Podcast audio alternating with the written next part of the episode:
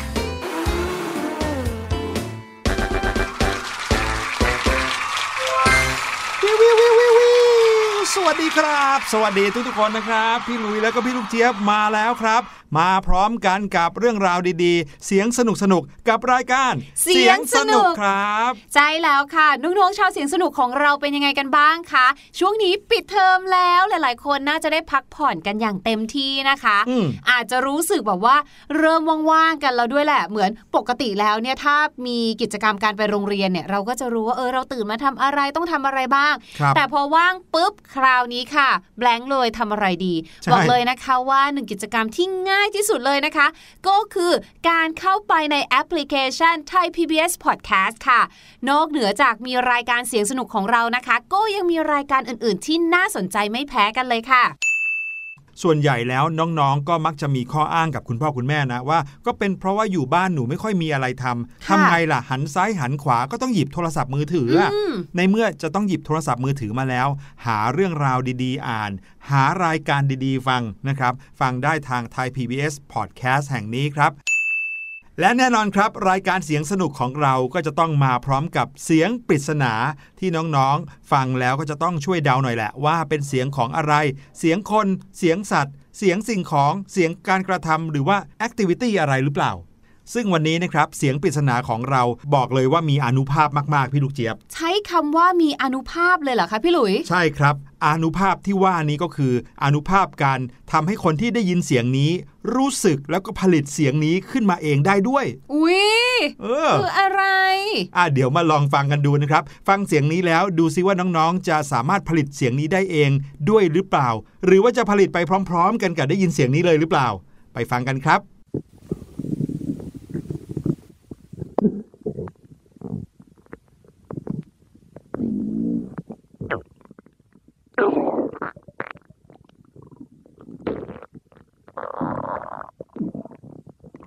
เป็นยังไงครับ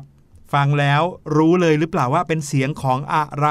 เสียงนี้จะว่าเป็นเสียงธรรมชาติก็ได้นะพี่ลูกเจี๊ยบ จริงค่ะพี่ลูกเจี๊ยบว่าเป็นเสียงแห่งธรรมชาติอืมนะแล้วพี่ลูกเจี๊ยบเนี่ยตอนที่ได้ยินเนี่ยนะคะ ก็เริ่มสงสัยแล้วว่า เอ๊ะ อันนี้คือเสียงที่พี่ลูกเจี๊ยบเนี่ยได้ยินจาก คอมพิวเตอร์ หรือเป็นเสียงของพี่ลูกเจี๊ยบเอง ที่เราผลิตเอง ถูกต้อง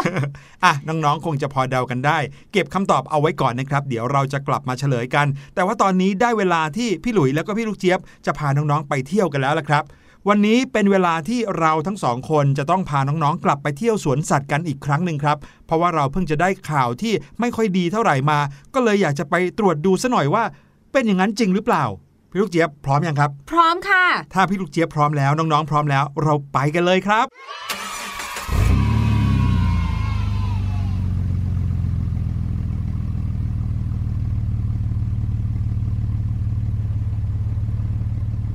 ฮา สเปนยา ชิวาวาชิวาวาไม่ใช่พี่ลูกเจี๊ยบชีวาว่านั่นมันลูกหมาแล้วอ้าวก็อยู่ในสัตว์เหมือนกันนะคะถือว่าเป็นแอนิมอลอย่างหนึ่ง นี่เราอยู่บนรถจี๊ปคันนี้เนี่ยโหบรรยากาศเหมาะกับการมาเที่ยวป่าเที่ยวสวนสัตว์ซาฟารีแบบนี้มากๆเลย เนี่ยงงอยู่เนี่ยค่ะว่าชวนพี่ลูกเจี๊ยบมาสวนสัตว์เนี่ยพี่ลูกเจี๊ยบไม่ได้สมควรที่จะลงไปอยู่ใกล้ๆ แล้วก็แบบเอากล้วยให้น้องลิงกิน หรือว่าให้อาหารสัตว์ มาอยู่ทำไมคะเนี่ยบนรถที่เกียจเดินขนาดนั้นเลยเหรอพี่หลุย เคยชินใช่ไหมครับ เคยชินกับการไปเดิน แล้วก็สัตว์อยู่ในกรงอะไรแบบนี้ใช่ไหมใช่อันนี้ไม่ใช่ครับพี่ลูกเจี๊ยบที่ที่พวกเราอยู่เนี่ยเรียกว่าสวนสัตว์ซาฟารีครับ เราเลยต้องอยู่บนรถแบบนี้หืม พี่ลูกเจี๊ยบเคยได้ยินคำว่าซาฟารีเนี่ยนะคะ เช่นแบบว่าชุดซาฟารี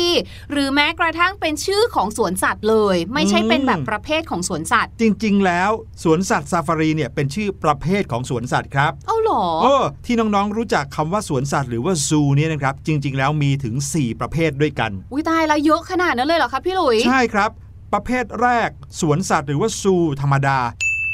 ที่พวกเรารู้จักกันเป็นอย่างดี เคยไปเที่ยวกันมาทั้งนั้นแล้วก็คือ สถานที่ที่เลี้ยงสัตว์ เอาไว้ในบริเวณที่จำกัดนะครับ เช่น กรงคอก อยู่ในบ่อหรือว่าในตู้อืมโดยที่มีชนิดแล้วก็จำนวนของสัตว์ป่าเนี่ยประมาณหนึ่งพอสมควรนะครับ แล้วก็เปิดให้ประชาชนคนทั่วไปเนี่ยเข้าไปดู แต่ว่าต้องอยู่นอกกรง อยู่นอกสถานที่ที่เขากักสัตว์เอาไว้ อ๋ออ๋ออย่างเขาดินหรือว่าแบบสวนสัตว์เชียงอืมใหม่ อย่างนั้นใช่ไหมคะ เราก็จะนับเขาเป็นแบบซูครับผมแต่มีอีกชนิดหนึ่งนะครับก็คือสวนสัตว์เปิดหรือว่า Open Zoo นะคก็รับคือยังไม่ปิด ใช่เป็นสวนไม่ใช่ ไม่ใช่อย่างนั้นนะครับ Open Zoo เนี่ยไม่ได้แปลว่าถึงเวลาเปิดตอน8โมงเช้าและสวนสัตว์ก็เปิดไม่ใช่ครับ สวนสัตว์เปิดนั้นเป็นสถานที่ที่เลี้ยงสัตว์ป่าขนาดกว้างขวางเลยอืมโดยสัตว์ป่าเนี่ยไม่ได้ถูกกักเอาไว้ในบริเวณที่คับแคบ อย่างถ้าเกิดเป็นกรงนะครับก็จะเป็นกรงขนาดใหญ่เลยนะครับหรือว่าเป็นคอกที่มีขนาดกว้างขวาง แล้วก็มีพืชพันธุ์เนี่ยขึ้นอยู่เพื่อให้กลมกลืนกับสภาพถิ่นที่อยู่ของสัตว์ ชนิดนั้นมากที่สุดแล้วก็มีการตกแต่งสถานที่ด้วยนะ ให้ดูแล้วเหมือนกับว่าเป็นป่าจริง ๆ แต่ก็คือยังอยู่ในกรงในคอกหรือว่าที่ที่จำกัดพื้นที่เอาไว้ ไม่ให้สัตว์หนีไปไหนได้อ๋อค่ะอย่างในประเทศไทยเราก็มีสวนสัตว์เปิดเขาเขียว จังหวัดชนบุรี แต่ว่าที่ที่เราอยู่กันตรงนี้เนี่ยนะครับเรานั่งอยู่ในรถจิ๊ปคันนี้ แล้วก็มองออกไปโอ้โหทุ่งใหญ่ป่ากว้างขนาดนี้นะครับ เราเรียกว่าสวนสัตว์ซาฟารีครับ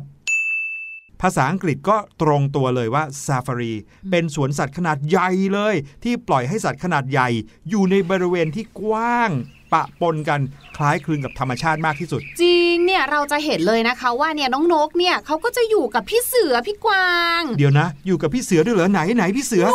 ไงตรงนู้นโอ้ไกลๆแต่ว่าน้องกวางเขาก็จะแบบหลบๆนิดนึงอ๋อเผื่อเขาจะตะคุบกันอย่างนี้ใช่ไหมถูกต้องก็จะเออธรรมชาติมากเลยอาณาเขตของซาฟารีนี้นะครับจะกว้างขวางมากจน เกือบจะไม่เห็นบริเวณรั้วกั้นเลยเหมือนตอนนี้เราก็มองไม่เห็นรั้วกั้นเลยใช่ไหมมีฮะหน้าล่ะเขาถึงมาให้แบบว่าประชาชนคนทั่วไปแบบลงไปเดินดูอิสระอืมใช่เพราะไม่งั้นน้องเสือก็จะกินเราอย่างอิสระเช่นเดียวกัน ครับผมในการชมซาฟารีเนี่ยนะครับก็จะต้องใช้พาหนะที่เหมาะสม หรือว่าอยู่ในการควบคุมการรักษาความปลอดภัยอย่างรัดกุมเลยโดยเฉพาะบางบริเวณที่เลี้ยงสัตว์ดุร้ายนะ มีบริเวณที่เป็นสิงโต เสือดาว เสือชีต้าเสือโคร่งเนี่ย เชื่อไหมครับ รถที่เขาเอาไปในบริเวณที่เลี้ยงสัตว์พวกนี้เขาก็จะต้องมีกรง เหมือนกับคนเนี่ยอยู่ในกรงแทนแทนที่สัตว์จะอยู่ในกรง ใช่ใช่เพราะว่าเนี่ยอย่างรถคันข้างหน้าเราเมื่อตะเกียค่ะ พี่ลูกเจี๊ยบก็เห็นเหมือนกับอยู่ดีๆ พี่เสือ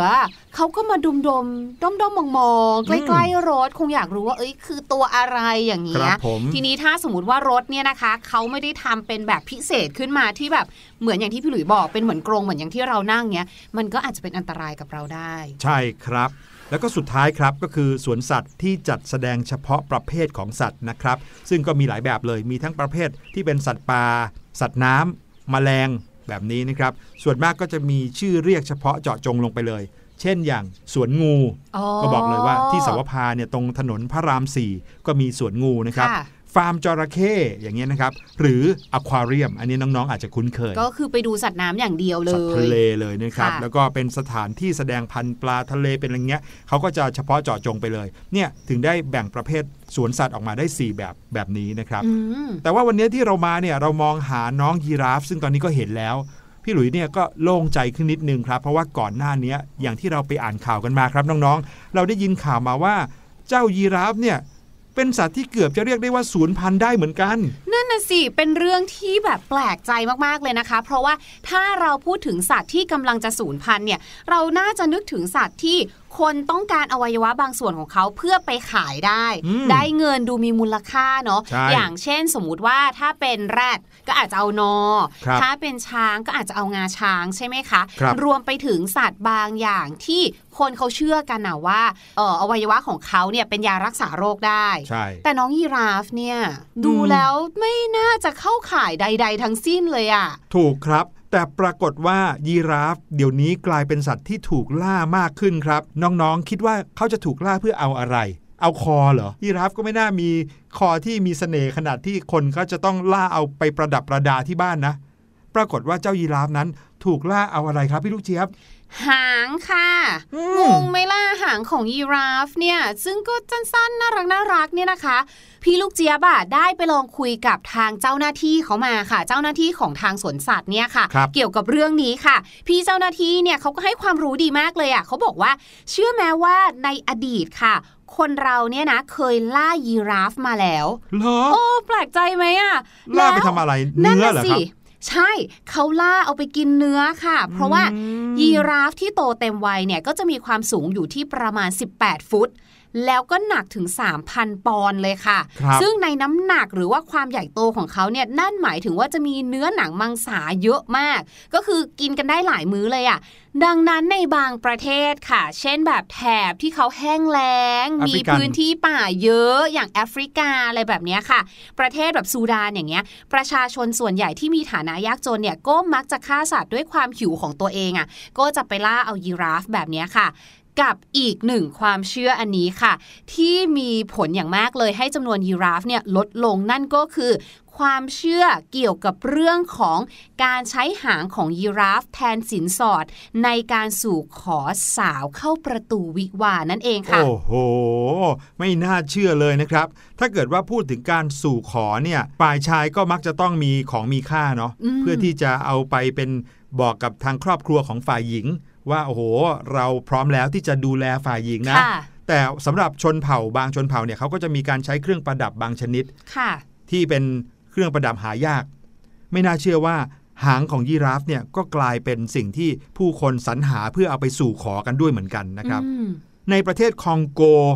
ฐานะทางสังคมของเราเนี่ยไม่ได้วัดกันที่เงินทองหรืออาชีพนะโอ้ยคนนี้บ้านหลังใหญ่จังเลย คนนี้รวยจังเลย ไม่ใช่ครับ แต่เขาวัดฐานะทางสังคมกันตรงที่ว่า เราเนี่ยมีหางยีราฟไว้ในครอบครองบ้างหรือเปล่าอืมอืมบ้านไหนมีหางยีราฟมาก แสดงว่าบ้านนั้นเนี่ยมีฐานะทางสังคมดี สิ่งนี้นะฮะอธิบายถึงความเป็นหนุ่ม ความเป็นผู้กล้า ความเป็นนักล่า ความเป็นหัวหน้าครอบครัว อืมอืมแล้วก็ในแง่การใช้ประโยชน์นะครับ หางของยีราฟก็ยังถูกนำมาใช้ แทนแส้หรือว่าเชือกได้ด้วย ใช่ใช่หรือแม้กระทั่งนะคะในบางประเทศ เช่นที่แทนซาเนียค่ะเขาก็มีความเชื่อว่าสมองยีราฟ รวมไปถึงไขกระดูกของน้องยีราฟเนี่ยสามารถรักษา HIV ได้ รวมไปถึงค่ะเขาบอกว่าอันนี้ก็เป็นอีกหนึ่งอย่างนะคะที่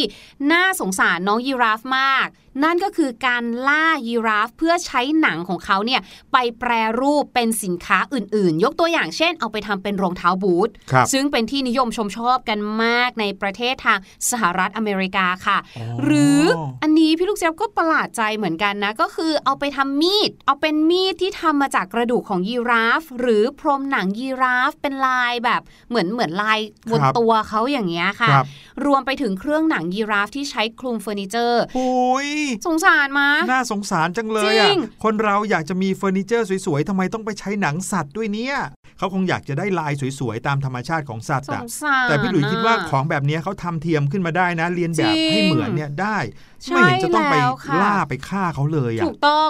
แล้วช่วงนี้เนี่ยนะคะเขาก็มีการแบบว่าออกมาถกเถียงกันเนาะว่าเนี่ยเราควรจะยกเลิกได้แล้วนะ แล้วก็เอาน้องยีราฟเนี่ยค่ะ อนุรักษ์เข้ามา บอกเลยว่าการล่าเนี่ยมันเป็นสิ่งไม่ถูกต้องอะไรอย่างเงี้ยครับซึ่งพี่ผมลูกเจี๊ยบก็เห็นด้วยนะในเรื่องของการครับล่าสัตว์อืม แบบเนี้ยแต่ว่าในประเทศทางแถบแอฟริกานะครับเขามีความเชื่ออีกแบบหนึ่งหรือว่ามีวิธีคิดที่ต่างจากเราอีกแบบหนึ่งครับ เพราะว่าเขาเชื่อว่าบรรดาสัตว์ป่าต่างๆ ในพื้นที่ทวีปของเขาเนี่ยมันมีเยอะมากอืมเยอะจนเรียกได้ว่าถ้าไม่ควบคุมจำนวนเนี่ยนะ อาจจะเยอะจนล้นจนมีมากกว่าประชากรที่เป็นมนุษย์ด้วยซ้ำทำหมันให้เขาสิเออพี่อหลุยย่าคิดไปคิดว่าล่าแบบเขานี้แบก็ได้บนี้อะใช่ครับ บางทีพอเป็นสัตว์ป่า แล้วก็มีมูลค่าทางเศรษฐกิจขึ้นมาเนี่ยก็เลยเหมือน มีการขอใบอนุญาตให้ล่าได้อย่างถูกกฎหมายใช่แต่เดี๋ยวนี้เขาก็เริ่มที่จะงดการล่ากันแล้ว จนกระทั่งมีผู้ที่ลักลอบไปล่าเนี่ยมากมายเลยนะอืมแล้วก็สวนสัตว์ในแอฟริกาเนี่ยไม่เหมือนกับสวนสัตว์บ้านเราที่มีกรงมากมาย ดูก็รู้ว่ามีสัตว์กี่ตัวกี่ชนิดใช่ไหมครับ แต่ในต่างประเทศในแถบแอฟริกาเนี่ยสวนสัตว์ของเขาใหญ่แบบ ใหญ่เรียกได้ว่าเป็นเมืองเมืองหนึ่งเลย นั่นคือสวนสัตว์ทั้งหมดเพราะว่าเป็นป่าซาฟารีอืมที่คนสามารถเข้าไปได้ หรือเขตป่าจริง ๆ บางพื้นที่ที่ถูกลักลอบเข้าไป แล้วก็ไปล่าสัตว์ป่า บางชนิดที่ทำให้สัตว์เหล่านั้น ล้มตายไปเนี่ยก็เลยทำให้มีการยกเลิกกฎนะครับในการขออนุญาตในบางพื้นที่บางฤดูกาลเหมือนกัน อืมจริงๆ แล้วเนี่ยก็เป็นเรื่องที่น่า กลัวแล้วก็น่าเห็นใจในเวลาเดียวกัน คือเรามักจะได้ยินข่าวเกี่ยวกับเรื่องของการลักลอบฆ่าสัตว์เนี่ยในประเทศที่ฐานะของประชาชนนะไม่ค่อยดีเท่าไหร่ เขาก็ครับจะพยายามหาวิธีดิ้นรนของเขาอะเนาะมันก็เลยกลายเป็นการทำสิ่งที่ผิดกฎหมาย แล้วก็แบบสงสารสัตว์อะการใช่ทำแบบเนี้ยแล้วเนาะจริง ๆ แล้วสัตว์กับมนุษย์เนี่ยก็ถือเป็นสิ่งมีชีวิตในโลกใบนี้เหมือนกันนะครับ จริงอยู่ที่ถ้าเกิดว่าเขาอยู่กันเองตามธรรมชาติจำนวนเขาก็อาจจะมีมากขึ้น แต่วิธีการที่จะจำกัดจำนวน ไม่ว่าจะเป็นมนุษย์หรือสัตว์เนี่ยก็มีตั้งหลายวิธี ใช่อืมเพราะฉะนั้นแล้วอยู่ด้วยกันอย่างเป็นมิตร แล้วก็ไม่เบียดเบียนกันและกันเนี่ยพี่หลุยว่าน่าจะเป็นวิธีที่ดีที่สุดวิธีหนึ่งเลยนะ ถูกต้องค่ะ เอาละวันนี้ได้เห็นยีราฟแล้วรู้แล้วด้วยว่าที่สวนสัตว์ซาฟารีแห่งนี้ยีราฟยังมีเยอะอยู่ หวังว่ายังมีเยอะอย่างนี้ต่อไปเรื่อยๆนะครับใช่ค่ะ แต่เดี๋ยวสิพี่ลูกเจี๊ยบยังไม่ได้ไปหาน้องลิงเลยพี่ลูกเจี๊ยบอยากไปให้กล้วยกับน้องลิงอะอืมงั้นเอากล้วยมาให้พี่หลุยก็ได้ครับ พี่หลุยก็หิวอยู่พอดีเลยครับเอาพี่ลูกตายเจี๊ยบละโอเคค่ะ ถ้าอย่างนั้นนะคะ เดี๋ยวเราพาน้องๆเนี่ยไปพักฟังเพลงกันก่อนดีกว่าค่ะ กับเพลงที่ชื่อว่าฝันเห็นดวงจันทร์ค่ะ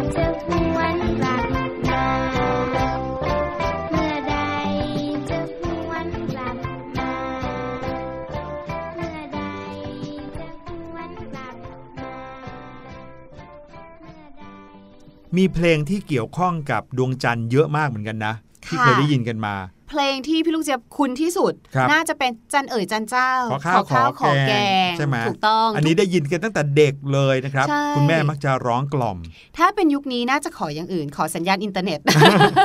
เป็นไปได้เหมือนกันใช่ครัไหมบอะคราวนี้ค่ะ เรามาดูกันบ้างดีกว่าว่าสำนวนในภาษาอังกฤษที่มีคำว่า moon หรือว่าพระจันทร์เนี่ยนะคะ มีอะไรบ้างอันแรกเลยที่พี่ลูกเจี๊ยบเนี่ยเห็นบ่อย เจอบ่อย แถมยังใช้เองบ่อยๆด้วยนะคะครัก็บคือสำนวนนี้ค่ะ to the moon and back to the moon and back แปลตรงตัวเลยนะคะ ก็คือไปถึงพระจันทร์แล้วก็กลับมายังโลกของเราด้วย ส่วนมากแล้วนะคะ เราจะใช้สำนวนเนี้ย เวลาที่เราบอกรักใครบางคน พี่ลูกเจี๊ยบจะได้ยินบ่อยๆเลยว่า I love you to the moon and back แปลว่าแบบฉันรักเธอมากมากมากมากที่สุดอย่างไรซึ่งขอบเขต รักเป็นระยะทางยาวนานเหมือนจากโลกไปพระจันทร์แล้วกลับมาเลยอะ่ะอืมไม่รู้เอามาเกี่ยวกันได้ยังไงเนาะนั่นน่ะสิคนคิดก็ไม่รู้ต้องไปถามฝรั่งอะค่ะ แต่ว่าเป็นสำนวนนะคะแปลว่ามากที่สุดนั่นเอง แล้วก็อย่างที่บอกพี่ลูกเจี๊ยบเนี่ยเคยเจอการใช้สำนวนเนี้ย เฉพาะเวลาที่คนบอกรักกัน ยังไม่ครับเคยเจอไปผสมอย่างอื่น ครับผมนะถ้ารักมากกว่า to the moon and back นะเออน่าจะเป็น to the sun and back มันร้อนไงเออหรือว่า to the Neptune and back อันนั้นไกยัลงไม่กว่ามีอีกใช่ อันนั้นยังไม่มีการแบบว่าเอ่อสำรวจโดยนาเอซาอเพราะไปแล้วอาจจะหายไปเลยก็ถูกได้ต้องอันนี้จะงงว่าความรักของเธอหายไปนะคะ เพราะฉะนั้นอันนี้ลองเอาไปใช้ดูได้นะคะ I love you to the moon and back นั่นเองค่ะ ถ้าเป็นภาษาไทยเหมือนแบบว่า รักเท่าฟ้าแบบนี้ใช่ไหมครับเออมาถึงอันที่สองค่ะก็คือ ask for the moon หรือนะคะอีกอันหนึ่งคือ cry for the moon คำว่า ask หรือว่าคำว่า cry เนี่ยนะคะ ask ไม่ได้หมายถึงการถาม แต่หมายถึงการแบบว่าขอพระจันทร์ครับนะหรือแม้กระทั่งคำว่า cry ก็ไม่ได้หมายถึงการร้องห่มร้องไห้ แต่เป็นการอ้อนวอนอืม cry for the moon หรือ ask for the moon เนี่ยก็เลยสามารถแปลตรงตัวไปเลยก็ได้นะคะ ว่าการขอพระจันทร์เหมือนเพลงซึ่งที่ก็เราคืพูอดเมื่อกี้ขอพร ใช่ไหมฮะใช่แบบการร้องขอในสิ่งที่เราต้องการแบบอยากให้มันเป็นไปได้อะไรอย่างเงี้ยสมมุตินะคะว่าพี่ลูกเจี๊ยบอะร้องขอกับพระจันทร์บอกว่า ขอให้พี่ลูกเจี๊ยบเนี่ยนะ ตัวสูงขึ้นอีกสักสิบเซนอื้อหืออย่างเงี้ยพี่หลุยเดินมาได้ยินปุ๊บก็บอกว่าพี่ลูกเจี๊ยบพี่ลูกเจี๊ยบเนี่ย you are asking for the moon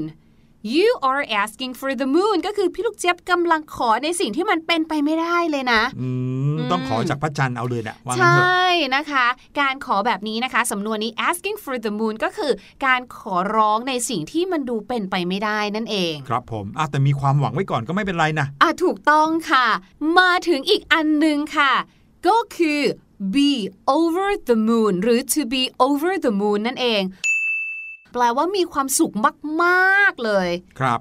I am over the moon when I have buffet ก็คือพี่ลูกเจี๊ยบเนี่ยจะมีความสุขมาก ๆ เลยเวลาที่ได้กินบุฟเฟ่ต์อ๋อ นึกภาพออกเลยเป็นการยกตัวอย่างที่ชัดเจนมาก ๆ เลยครับน้องใช่ไหมๆขอบคุณพี่ลูกเจี๊ยบมาก ๆ เลยนะครับสำหรับสำนวนที่เกี่ยวข้องกับดวงจันทร์ในวันนี้ฮะ เดี๋ยวเราไปเฉลยเสียงปริศนากันในวันนี้ก่อนดีกว่านะครับ ลองไปฟังกันอีกสักรอบครับ